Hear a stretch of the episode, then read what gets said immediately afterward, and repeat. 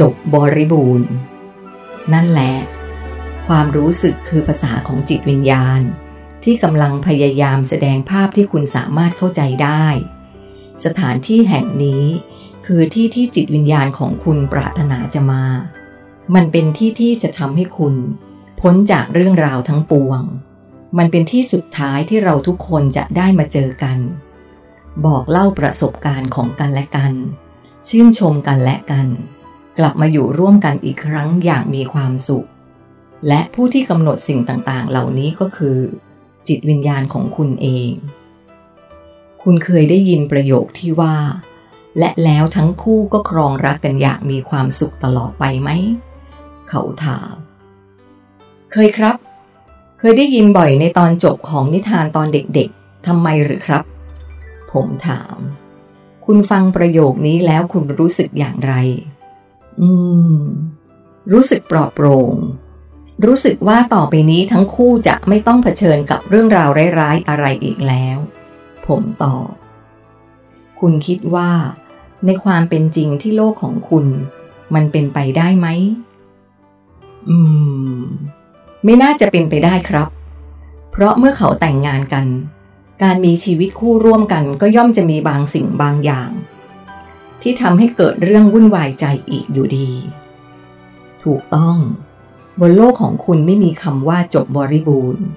ไม่มีคำว่าและแล้วทั้งคู่ก็ครองรักกันอย่างมีความสุขตลอดไป แต่สำหรับที่นี่มันเป็นแบบนั้น โดยเฉพาะอย่างยิ่งคำว่าตลอดไป มันมีความหมายเช่นนั้นจริง ๆ นั่นคือความเป็นนิรันดร์ที่ผมพูดถึงประโยคนี้ขึ้นมาก็เพราะว่า ท้ที่จริงแล้วดวงจิตวิญญาณทุกๆ ดวงนั้น ปรารถนาการจบบริบูรณ์ การจบแบบมีความสุข และความสุขนั้นจะต้องคงอยู่เป็นนิรันดร์ด้วย นี่คือความรู้สึกจากจิตใต้สำนึกของนักวรรณศิลป์ทั่วโลก ที่ถ่ายทอดออกมาเหมือนกันอย่างไม่รู้ตัว พวกเขาใส่ประโยคนี้ไว้ในทุกๆเรื่อง ที่เขาแต่งเพื่อเป็นสัญญลักษณ์บอกความหมายอะไรบางอย่าง มันอาจจะเป็นประโยคคลาสสิกที่บางคนฟังแล้วเฉยๆ อาจจะเป็นเพราะความเคยชินหรือไม่เคยใส่ใจมันก็ตาม แต่คุณเชื่อผมเถอะ ว่าความรู้สึกนี้คือที่สุดของที่สุดของทุกสิ่งทุกอย่าง ไม่มีความปรารถนาอื่นใดอีกแล้ว ที่มากไปกว่านี้ มันเป็นเป้าหมายสูงสุดของดวงจิตทุกดวงบนโลกของคุณ เขาอธิบาย โอ้โห คำพูดของคุณทำให้ผมรู้สึกตื้นตันขึ้นมาทันที แต่ไม่น่าเชื่อว่า มันจะมาจากประโยคที่ผมเคยฟังมาแล้วไม่ต่ำกว่าร้อยครั้งในชีวิต ผมพูด ไม่ว่าคุณจะพยายามแสวงหาความหมายของชีวิต จากแหล่งข้อมูลใด คุณจะสามารถพบมันได้ จากทุกที่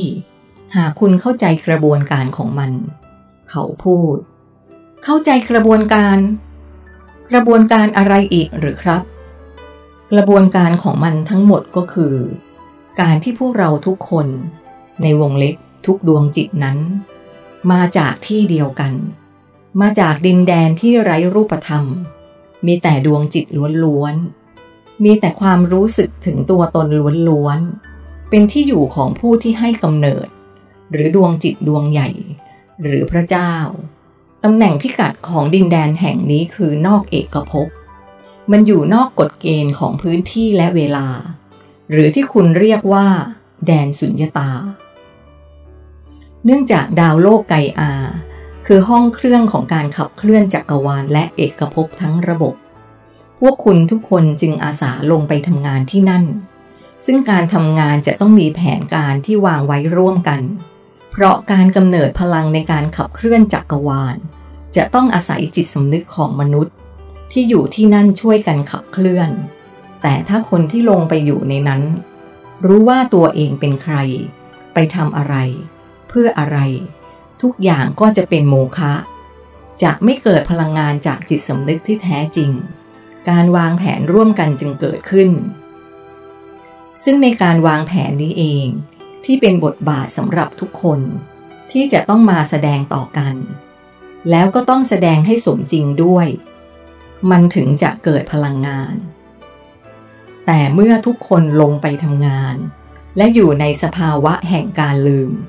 ลืมสัญญาที่เคยให้ไว้ต่อกัน ว่าจะรักกันให้ได้แม้ว่าบทบาทนั้น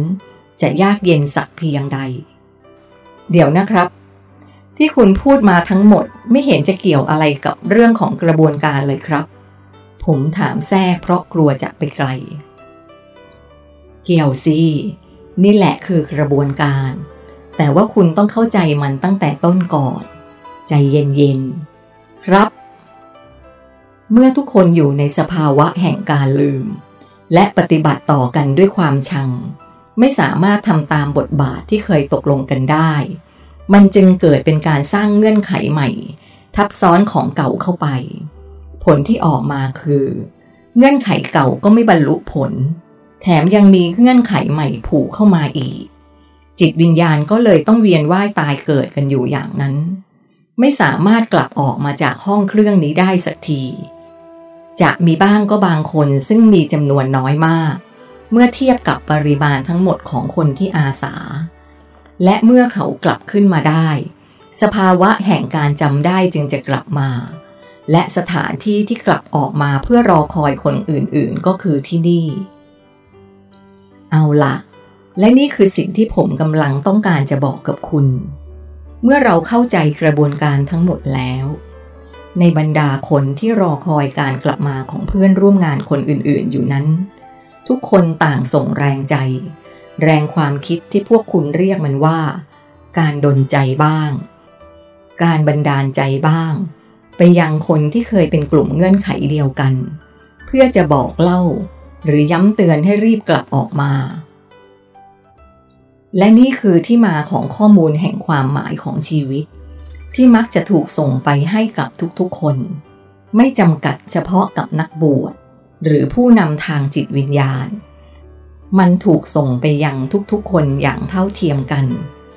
ไม่เว้นแม้กระทั่งยาจกขอทาน หากคุณตั้งใจฟัง และพยายามตีความจากมุมมองของคนที่กำลังรอคอยคุณอยู่ ในที่ห่างไกล คุณจะพบว่ามันแฝงอยู่ในทุกเรื่องราวของชีวิตคุณ เวลาที่พวกเราส่งความคิดไปยังพวกคุณ เนื่องจากภาษาที่เราส่งไปคือภาษาจิต หรือภาษาทางความรู้สึก สิ่งที่พวกคุณได้รับ จึงต้องทำความเข้าใจด้วยความรู้สึกเช่นกัน บางครั้ง คุณอาจจะรู้สึกเสียวๆ แปลกๆในใจ รู้สึกหดหู่ รู้สึกเศร้าๆ เหงาๆ รู้สึกเดียวดายอ้างว้าง รู้สึกเสียดาย รู้สึกโดดเดี่ยวเหมือนโดนทอดทิ้ง บางครั้งอาจเกิดคำถามขึ้นมาว่า นี่เราเกิดมาทำไม เรามาทำอะไร รู้สึกไร้ค่า รู้สึกอยากฆ่าตัวตายเป็นต้น บางคนคิดว่าตัวเองเป็นโรคจึงไปปรึกษาหมอ ซึ่งหมอเองก็ไม่รู้สาเหตุที่แท้จริงเหมือนกัน จึงมักสรุปว่า เป็นภาวะทางจิต หรือเป็นโรคซึมเศร้า อาการของความรู้สึกเหล่านี้ล้วนเกิดจากการส่งกระแสความคิดไปจากพวกเรา ไม่ต้องกังวลใด ๆ มันไม่ใช่โรคที่เกิดจากปฏิกิริยาทางเคมีในร่างกายของคุณ ไม่จำเป็นต้องไปหาหมอ หรือกินยาให้ร่างกายได้รับสารพิษใด ๆ เพิ่มขึ้น คุณเพียงรับรู้ไว้เท่านั้นว่า นี่คือกระแสความคิดที่เร่งเร้าส่งตรงไปหาพวกคุณแต่ละคน อย่างเฉพาะเจาะจงเท่านั้น มันคือความต้องการจะพบเจอกันของคนที่รอคอยจากที่ที่ห่างไกล เออแล้วเราต้องทำอย่างไรครับถึงจะ ผมหยุด ขณะที่ผมกำลังจะถามคำถามต่อไปกับรุทรผมก็เห็นแสงสว่างจ้าอยู่ด้านนอกหน้าต่าง เกิดอะไรขึ้นครับ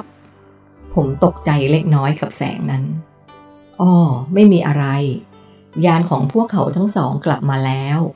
รุทรตอบผมขอออกไปดูหน่อยได้ไหมครับ ผมพูดด้วยความตื่นเต้น ไปสิผมรีบเดินนำรุทรมาที่ประตูทันที ตอนนี้ที่ด้านนอกสว่างจ้าไปด้วยแสงสีขาว จนผมต้องรีตา มันสว่างอยู่นานหลายนาทีจึงค่อยๆรีลง จนปรากฏเป็นวัตถุรูปทรงจานบินสองลำ จอดอยู่ห่างจากผมไปเพียงไม่กี่สิบเมตร แสงของมันค่อยๆหรีลงมาเรื่อยๆ จนกลายเป็นสีเหลืองทองสุกรัง ก่อนที่จะเหลือแต่สีของเนื้อทองคำที่เงาเป็นมันในที่สุด พวกเขาทำได้ดีทีเดียว รุทรหันมาพูดกับผม หลังจากที่เห็นยานทั้งสองลำลงจอดเรียบร้อย ไหนคุณบอกว่าจะต้องมีผู้ช่วยสำหรับการลงจอดไงล่ะครับ ผมถาม ใช่ แต่ตอนนี้ไม่ต้องแล้ว ผมให้พวกเขาลองฝึกลงจอดโดยไม่ต้องมีผู้ช่วยดู และตอนนี้เขาก็ทำได้แล้ว ตอนแรกผมคิดว่ายานของพวกคุณจะใหญ่กว่านี้เสียอีกนะครับ ผมเทียบความรู้สึกที่เห็นจากระยะไกลทำไมหรือ ที่คุณคิดไว้มันเป็นอย่างไรอ้อผมแค่คิดว่า ตัวยานมันน่าจะใหญ่สักหน่อย อย่างน้อยก็สักห้าเมตรหรือสิบเมตร แต่นี่มันน่าจะแค่สองเมตรกว่าๆเท่านั้นเอง ผมตอบ ถูกต้อง ยานบินของพวกเราจะไม่ใหญ่ ที่พวกคุณเคยเห็นบางลำที่ใหญ่มากๆนั้น ส่วนใหญ่เป็นยานของรูปธรรมจากกาแล็กซี่อื่น แนวคิดการทำยานบินของเราคือ สร้างให้เล็กที่สุดในการใช้งานที่มากที่สุด เขาอธิบาย ยังไงครับ คุณตั้งใจพูดให้ฟังดูสับสนใช่ไหมครับ เนื่องจากเรามีภารกิจแค่พาตัวเราไปให้ถึงจุดหมายเท่านั้น ดังนั้น เราจึงไม่จำเป็นต้องขนสัมภาระอะไรติดตัวไปเลยแม้แต่ชิ้นเดียว ไม่ต้องขนอาหาร ไม่ต้องขนเครื่องมือใด ๆ เพราะฉะนั้น เราจึงสามารถสร้างยานที่เล็กที่สุดได้ ที่จริง ถ้ามันสามารถเล็กกว่านี้ได้เราก็จะทำนี่จึงเป็นที่มาของคำว่า การใช้งานที่มากที่สุด นั่นคือการสร้างขนาดที่ใหญ่ที่สุดสำหรับการย้ายคนแค่จำนวนหนึ่งคน หรือมากที่สุด แค่สองคนไปยังที่ใดที่หนึ่งเท่านั้น ข้อดีของการมียานลำเล็กคือ สามารถเล็ดล่อสายตาของผู้คนได้ง่าย หรือเมื่อจอดที่ไหน ก็หาที่หลบซ่อนกำบังได้ง่าย การขึ้นลงก็ง่าย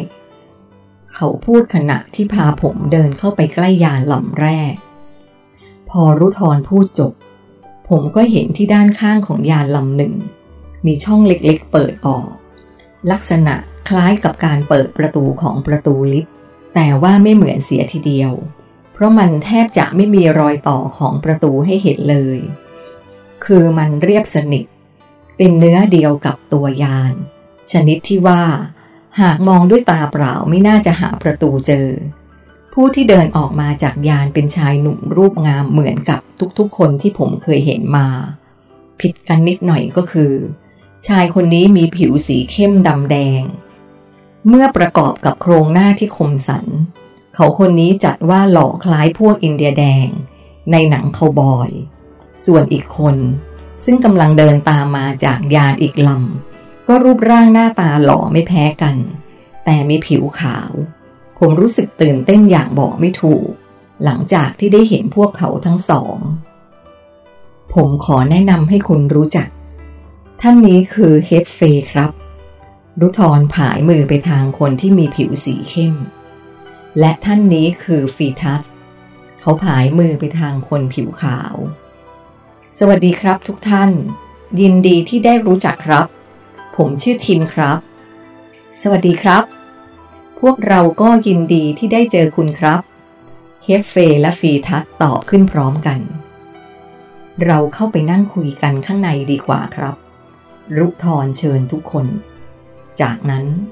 เราจึงเดินเข้าไปในอาคารเช่นเดิม ชุดที่ทั้งสองคนสวมใส่อยู่นั้น เหมือนกับที่รุทรใส่ทุกอย่าง มีหมวกทรงกรวย มีเสื้อคลุมยาวเกือบถึงพื้น แต่ที่ทั้งสองคนมีมากกว่ารุทรคือ เขาถือแท่งโลหะยาวประมาณหนึ่งฟุต ตรงปลายด้านหนึ่งมีรูปทรงอิสระ มีลักษณะเป็นคลื่นคลื่นคล้ายตัวที เหนือขึ้นไปมีห่วงกลม รูปหยดน้ำคนละหนึ่งแท่ง ดูเผินๆคล้ายกับไม้คทา สิ่งนั้นมีไว้ทำอะไรครับ ผมถามขึ้น ขณะที่พวกเรากำลังเดินเข้าไปในตัวอาคาร อันนี้หรือ มันเป็นสะพานเชื่อมระหว่างจิตกับกลไกทำงานของยานครับ เขาพูดพร้อมกับยกแท่งคาถานั้นขึ้นมา วัตถุชิ้นนี้ทำจากโลหะทองคำบริสุทธิ์ เราจะใช้ปลายด้านหนึ่ง สอดลงไปในจุดเชื่อมต่อของยานบิน และอีกด้านหนึ่ง คือจุดสัมผัสที่มีลายพิมพ์จากมือของแต่ละคน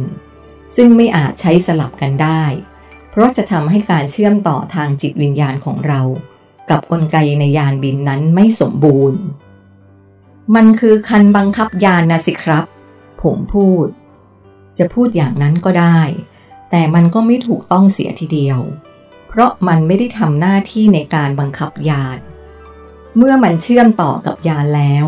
มันก็ไม่สามารถขยับได้ การบังคับจะอยู่ที่กระแสจิตของเรามากกว่า เพียงแต่ว่าถ้าขาดแท่งคาถาอันนี้ เราจะไม่สามารถบังคับยานได้ดีก็เท่านั้นเฮฟเฟอธิบาย